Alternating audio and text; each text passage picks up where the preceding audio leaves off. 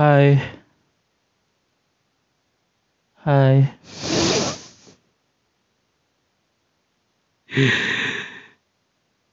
Ya oke. Selamat datang di Movie Catch Up episode ke berapa nih nggak tahu. Di segmen Drakor Ah kali ini kita bakal ngobrolin, lanjutin obrolan soal Extraordinary Attorney Woo. Gokil. Kasih tepuk tangan dulu biar alay.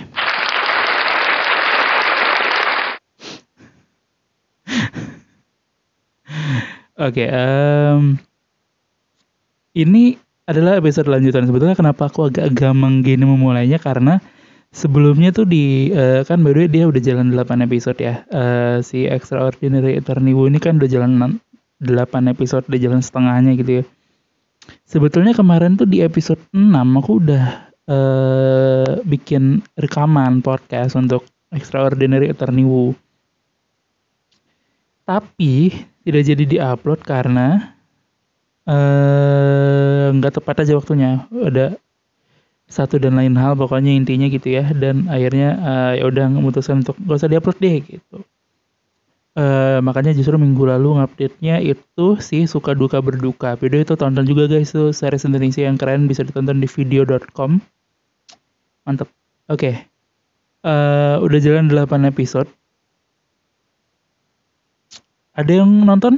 Karena eh, hype-nya rame tapi aku beberapa kali eh nyoba survei kecil-kecilan di Instagram nggak ada yang nonton. Teman-temanku di di di followers dan following nggak nggak ada yang nonton tuh. Atau minimal nggak ada yang respon ya tapi tapi aku nggak nemuin eh, yang hype juga gitu. Biasanya kalau misalnya kayak kemarin si eh, Money Heist tuh ada ada beberapa yang komen gitu, respon dan lain-lain. Ini kayaknya nggak ada tuh ya. Apa, apa mungkin ternyata hype-nya nggak segede itu juga gitu di di di orang-orang rame sih. Eh nggak tahu. Ini pada nonton atau enggak. Udah jalan 8 episode. Kita perlu ngomongin ini nggak sih? Maksudnya eh, balik lagi ke ini dramanya soal apa. Jadi singkat aja intinya Extraordinary Attorney Woo ini sebuah drama Korea yang jumlah episodenya 16, sekarang udah episode 8 Em, dan bercerita tentang kurang lebih soal Woo Yung Woo, seorang pengacara muda, em, pengacara pemula itu adalah seorang yang mengidap gangguan spektrum autisme. Em, dan ya udah ini menjelajahi kehidupannya dia aja sebagai orang yang yang autis gitu ya, tapi eh, kemudian jadi pengacara nggak mem me mesti menguasai banyak kasus dan lain-lain gitu. Pokoknya kita mah ngikutin kehidupan sehari-harinya Wuyung aja mirip-mirip kayaknya agak-agak slice of life sih. Eh itu sih kurang lebih ya. Nontonlah ini harusnya sih masih bisa dikejar. Eh karena akan spoiler aku nge-reviewnya. Jadi nge-review non spoilernya kan sebetulnya udah kemarin ini reviewnya akan spoiler sih. Eh, mungkin supaya pada mau nonton ya. Eh, aku nggak tahu angka pastinya, tapi sebagai tolak ukur bahwa ini satu hal yang menarik untuk ditonton tuh adalah ratingnya. Ratingnya itu gila-gilaan guys. Ratingnya itu dari awalnya kecil satuan kalau nggak salah terus sampai naik ke 4, naik ke 6, naik ke 9, naik ke sampai episode ke-8 itu kalau nggak salah ada di dua digit, di 10 atau di 11 gitu rating di Koreanya. Jadi memang ini drama yang awalnya biasa aja dari dari studio yang biasa aja, bukan studio besar gitu. Um, masuk ke Netflix dan jadi besar sekali di di banyak negara jadi peringkat satu. Bahkan beberapa negara yang sebelumnya nggak ada drakor ini gitu ya, kan kan Netflix ada region lock gitu kan. Um, itu akhirnya jadi ada karena uh, permintaan orang-orang gitu untuk dibuka dan itu misalnya kayak di Amerika dan Eropa tuh akhirnya jadi ada nih si Extraordinary Attorney. Jadi ini ramenya sih gila-gilaan bagus, um, seru gitu ya, bukan tidak mencoba untuk mengungkit autisme dengan kesedihan gitu kayak wah ini sedih apa dia nggak juga gitu. Um, seperti slice of life pada umumnya aja ini seru sih bisa ditonton kalau mau ngejar ya uh, aku tinggalin di sini kalau mau dengerin lanjut selanjutnya nih akan spoiler sih jadi siap-siap oke okay? dan spoiler mungkin no konteks karena aku bakal bolak-balik satu episode ke episode berikutnya gak tau ya pokoknya nih spoiler oke okay? hmm. ya kita mulai jadi udah berjalan 8 episode dan uh, ada beberapa yang uh, bisa dibahas. Pertama um, hype udah pasti makin besar gitu ya. Uh, aku masih sepakat bahwa actingnya Park and Bin itu sangat-sangat bagus itu beberapa kali itu aku nonton kayak nggak sadar bahwa dia lagi acting gitu. Beberapa orang-orang di sini juga berasa actingnya jauh lebih natural sih. Uh, aku nemuin satu karakter baru yang menggemaskan juga selain Donggora Donggerami yang uh to the young to the dong dong to the good to the itu adalah Choi Suyon. Uh, sebelumnya kan Choi Suyon ya udah biasa aja ya, maksudnya tem bukan bukan teman, bukan sahabat, ya udah gitu teman-teman kampusnya Uyung Woo aja yang ketemu di di tempat kerja gitu kan. Tapi akhirnya ke tuh bahwa Choi Suyon sebenci-bencinya seenggak suka-sukanya dia mah tetap ngebantu dan lain-lain. Uh, di episode 8 awal tuh aku udah netes duluan tuh udah nangis duluan pas adegan uh, Woo Woo kan dituduh KKN kan terus kayak uh, Choi Suyon ngomong di depan orang-orang teriak gitu kayak ya wajar kau jadi KKN karena kau orang paling pintar gitu ya. Se se kelas kita waktu itu kalau lulusan tertinggi nilainya tapi kau ikutan banyak ujian upacara oh, pengacara uh, ujian upacara oh pacar apa pacar ya? Ujian pengacara nilai paling tinggi tapi tes ke banyak firma hukum gak banyak yang lo masuk. Kan aneh ada yang ada yang aneh sama sistem gitu gitu terus dia ngebelain bahwa jangan takut dan lain-lain gitu. Dia dia dia nyemangatin. Yang walaupun dia kesel-keselnya ada juga gitu. Ini ini karakter baru yang kayak bukan bukan baru sih. Maksudnya nemuin spektrum baru dari Choi Suyon menarik sih. Uh, tentu ada Kwon Min Woo si pengacara berlidah tajam. uh, dia nggak jadi villain yang gimana sih? Dia sebetulnya mungkin bisa dibilang uh, ini ya dalam dalam rangka bertahan gitu. Dia ngelihat ada ancaman nih Wuyunggu kok sangat pintar tapi di satu sisi kok orang-orang kayak terlalu baik buat dia dia dia nggak dapet uh, Cek, mohon maaf kepotong. Uh, lanjut lagi. Tadi ada ini, ada diam sejenak ya. maaf. Uh, ya sih, Kwon Min Tadi kita sampai di Kwon Min ya. Uh, dia bertahan aja sih. Dia ngelihat ini ancaman gitu sesama pengacara. Dia dapat banyak keuntungan. Uh, kok kayaknya orang-orang nggak ngelihat Uyung Woo sebagai ancaman dalam karir mereka gitu. Kok kayaknya semua ngebelain um, walaupun kesel aja sih maksudnya ya tapi mungkin di satu sisi itu itu pengen pengen masukin uh, stigma stigma dan uh, apa namanya tuh stereotip stereotip orang-orang saat menghadapi orang dengan uh, gangguan autisme gitu ya. Nggak secara langsung tapi tapi ada ada itunya gitu bahwa ngerasa harus sama dan lain-lain. Uh, itu tentu udah banyak diomongin bahwa ini ini apakah Kwon Min Woo akan jadi villain yang besar terus itu sampai di episode 16 apa gimana? Karena dia kan uh, di episode 8 itu dia ada ngelihat adegan uh, Yung Woo dan uh, Taisumi di pohon kan pohon hackberry yang uh, di desa Senggukdong itu. Jadi itu eh gak tahu itu akan jadi plot besar apakah bertahan sampai akhir Konwinmu akan Kon, Konwinmu akan eh, kesel terus sama eh Yungwoo atau gimana nggak tahu. Lihat nanti sih tapi tapi kayaknya itu akan jadi side side plot gitu. Maksudnya nggak nggak nggak akan ada hal besar tapi itu akan jadi hal yang ngeganggu eh Yungwoo terus gitu. Eh, itu seru juga untuk ditunggu. Terus kita ngomongin beberapa perkembangan beberapa karakter Jun Lee Jun Ho. Uh, Jun Ho itu banyak ini ya. Aku jadi kepikiran jadi kan dia jadi ini ya jadi kayak guardian angelnya Yungwoo gitu ngebantuin dan lain-lain. Dan dan ada adegan confess juga kan di episode 8 uh, eh, tapi ada ada satu keresahan soal Junho yang menurutku jadi masuk di akal juga gitu kalau si penulis dan sutradaranya mau dibawa ke arah sana sangat-sangat bisa gitu kan. Drama Korea sering kali ada ada plot di mana sahabat orang yang paling dekat adalah orang yang paling jahat kan ini nggak tahu apakah ternyata di balik ini Lee Jun Ho punya Lee Jun Ho punya satu uh, masalah lagi yang akan jadi konflik misalnya dia berkhianat kah atau apa nggak tahu juga gitu ya. Ya nggak tahu makanya ini harusnya sih nggak harusnya sih ini jadi drama yang kalem slice of life biasa tapi kalau misalnya mau diarahin jadi drama yang penuh konflik ketegangan ala ala makjang ya mau gimana? Jadi itu itu ada keresahan ke situ juga.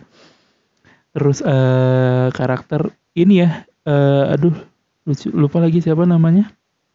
Yang senior mereka tuh yang di kantor uh, yang pakai kacamata. Itu itu lucu sih. Itu uh, perannya menarik. Dia bisa jadi kayak pengayom satu tim dan lain-lain. Itu seru. Uh, so far aja so far. Se secara keseluruhan menurutku kasus di episode 8 itu tuh paling menarik. Karena satu uh, yang lain juga menarik sih tapi yang ini karena dia agak spesial ya maksudnya dua episode gitu spesial untuk ngebahas si pohon hackberry sanggokdong dan hang bokro dan lain-lain hang bongro apalah itu yang pemisahan jalan. Itu kan sampai dua episode dan uh, sebetulnya jadi menarik karena dia berjalan bersamaan antara plot itu dan dan satu plot lagi di mana uh, Yungwoo dan ibunya gitu ya itu itu berjalan bersamaan dan dua-duanya uh, bobotnya adil gitu kesan-kesan ngebaginya dan dan gak ada yang tumpang tindih. Bahkan yang satu nge-support yang lain misalnya kayak akhirnya ada adegan di rumah sakit antara Yungwoo dan ayahnya Yungwoo sadar sesuatu bahwa ini keputusan ini politis dan lain-lain terus dia akhirnya nelpon uh, manajernya bukan manajer sih uh, uh, nelpon uh, pengacara yang lebih senior tuh aku lupa lagi namanya siapa mohon maaf. Terus akhirnya jadi jadi uh, problem solving si kasus Hang Bokro, Sanggokdong dan Hackberry tadi lah. Penyelesaian kasusnya menarik juga. Uh, sejujurnya ketika pertama kali ngeliat Yungwoo ngeliat uh, payung itu ya beda adegan payung adegan Hanbada nggak payungnya beda-beda terus jadi satu itu aduh itu kocak uh, terus adegan Yungwoo ngeliat payung hakim pakai ada lambang lumba-lumba itu ya. Lumba-lumba atau paus sih.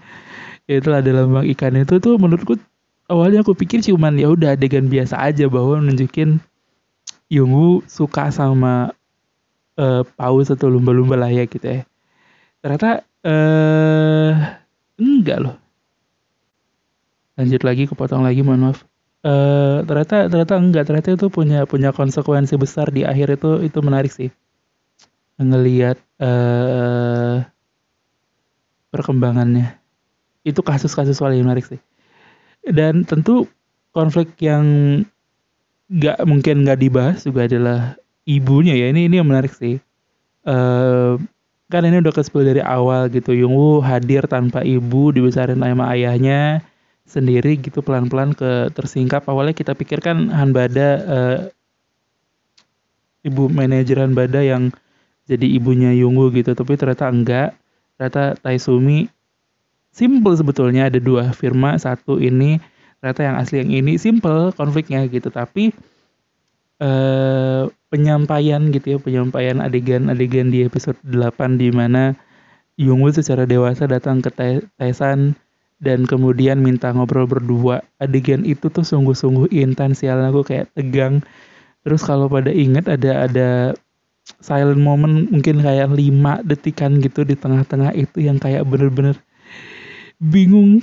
Bagus banget itu adegan. Uh, kalau nggak salah ibunya kan butai suaminya yang nanya gitu kamu marah ya? dan lain-lain gitu. Itu itu itu menarik sih. Terus kata-katanya Yungu bahwa dia akan tetap berada di sisi ayahnya itu juga gokil sih. Itu itu keren sih. Dan ini yang kita nggak tahu uh, apakah kemudian si uh, konflik ini kan ini sebetulnya bisa dibilang konflik besar ya yang tadinya aku pikir bakal di spill mungkin di episode 16 akan menuju ke akhir-akhir lah ini ini konflik utamanya gitu. Uh, tapi ternyata enggak loh. Ternyata ini diselesaikan di episode 8 dan justru jadi makin menarik gitu. Ini episode 8 berarti bakal gimana? 8 episode sisanya menuju ke finale ini nih mau mau ada konflik besar lagi kah? Atau uh, mau jadi konfliknya lebih ke Yungwoo yang kan sebetulnya bisa dibilang ini ngekrek Yungwoo jadi jauh lebih dewasa kan gitu dengan semua problemnya. Dia akhirnya tahu ibunya siapa. Dia akhirnya ngelihat ayahnya gimana bersikap sama dia. Dia pengen tumbuh lebih dewasa gitu kan. Uh, ini bakal gimana? Nggak tahu juga. Makanya menarik untuk nunggu 8 episode ke belakang gitu. Yunggu akan jadi seperti apa ya? Akan ada kasus-kasus apa lagi? Apakah akan ada konflik besar satu lagi yang akan ditarik menuju ending lagi kayak begini kurang lebih apa gimana? Nggak tahu. Soalnya kan ada uh, cerita bahwa Ibu Taisumi mau jadi ini kan Menkumham ya atau apa gitu. Itu juga kayaknya kan mungkin mungkin mungkin akan ada arahnya ke sana. Misal ternyata di bahwa gimana sih masa menteri kita ninggalin anaknya gitu? Misal misal kan kan misal aja ya. Kita tahu itu teori liar aja. Uh, tapi seru sih maksudnya uh, hyper rame dan tadinya episode ini tuh mau berhenti di sini bahwa aku ngomongin uh, episode 8 nya menarik tapi sisanya bakal ngapain ya gitu. Tapi ternyata ada satu hal lagi yang perlu kita omongin yaitu soal uh, keramaian di sosial media. Ada kalau nggak salah ada satu mahasiswa Korea ada satu Knets uh, Korean netizen itu akhirnya uh, kalau nggak salah antara dia nge-tweet atau di blognya atau apa pokoknya dia dia bikin sebuah keramaian lah gitu kontroversial bahwa uh, extraordinary attorney Wu ini fantasi orang-orang dengan gangguan autisme tidak pernah diterima sebegitu baiknya uh, kemampuan sosial mereka nggak pernah sebegitu tingginya seperti uh, Uyungu dan lain-lain gitu. Ini tuh hanya mempertebal hanya hanya fantasi aja nggak berani ngungkap lebih jauh tentang apa yang orang Korea persepsikan tentang autisme dan lain-lain gitu. Ini dia ngomongin soal itu ngeramein uh, dan berita ini nyampe juga di Indonesia dan sebetulnya kan ini mirip kayak yang aku omongin di episode 1 gitu yang yang aku takutkan justru keramaian-keramaian sama isunya yang memang sensitif ini gitu ya. Uh, akhirnya kejadian juga rame juga, tapi kayaknya nggak banyak netizen yang setuju sih karena orang-orang akhirnya punya state sendiri, state, statement sendiri bahwa kayaknya justru kan Yunggu juga udah bilang kan uh, bahwa autisme itu berbeda-beda, ada yang bisa masih bisa uh, berperilaku oke okay di lingkungan sosial, ada yang udah enggak gitu. Jadi itu sendiri sebetulnya udah dijelasin di uh, episode-episode awal uh, bareng Pengso itu kan. Tapi keramaian tetap ada dan aku nggak tahu nih kalau makin ramai lagi apakah ada kemungkinan untuk uh, rame-rame gimana kata ya rame-rame boykot boykot cancel culture gak tahu juga sih. Uh, satu lagi ada berita lagi yang bisa kita omongin di akhir nih tim Extraordinary Attorney Wu ini bakal liburan ke Indonesia katanya di Agustus. Kalau nggak salah 8 sampai 14 Agustus ya. Mereka di Indonesia liburan. Di Bali khususnya. Jadi, jadi uh, kayaknya udah ke sana dan itu juga rame di media sosial. Intermezzo yang aneh. Udah itu aja episodenya. Aku masih jujur masih penasaran nunggu episode-episode berikutnya bakal gimana. Uh, mau ngasih penghormatan juga ke tim animasi CGI or anything lah ya gitu ya visual effect yang bikin di Extraordinary Attorney Wu ini jadi jauh lebih berasa gitu. Um, terus mau kasih penghormatan juga ke tim musiknya ya scoring dan lain-lain soundtrack itu banyak yang oke. Okay. nggak nggak mirip sih tapi kurang lebih gitu lah Uh, udah sisanya terima kasih teman-teman sudah mendengarkan. Kita ketemu lagi di episode berikutnya dari Movie Catch atau kayaknya aku bakal bahas satu film Thailand lagi minggu depan. Uh, yang baru aku tonton jadi udah tunggu aja.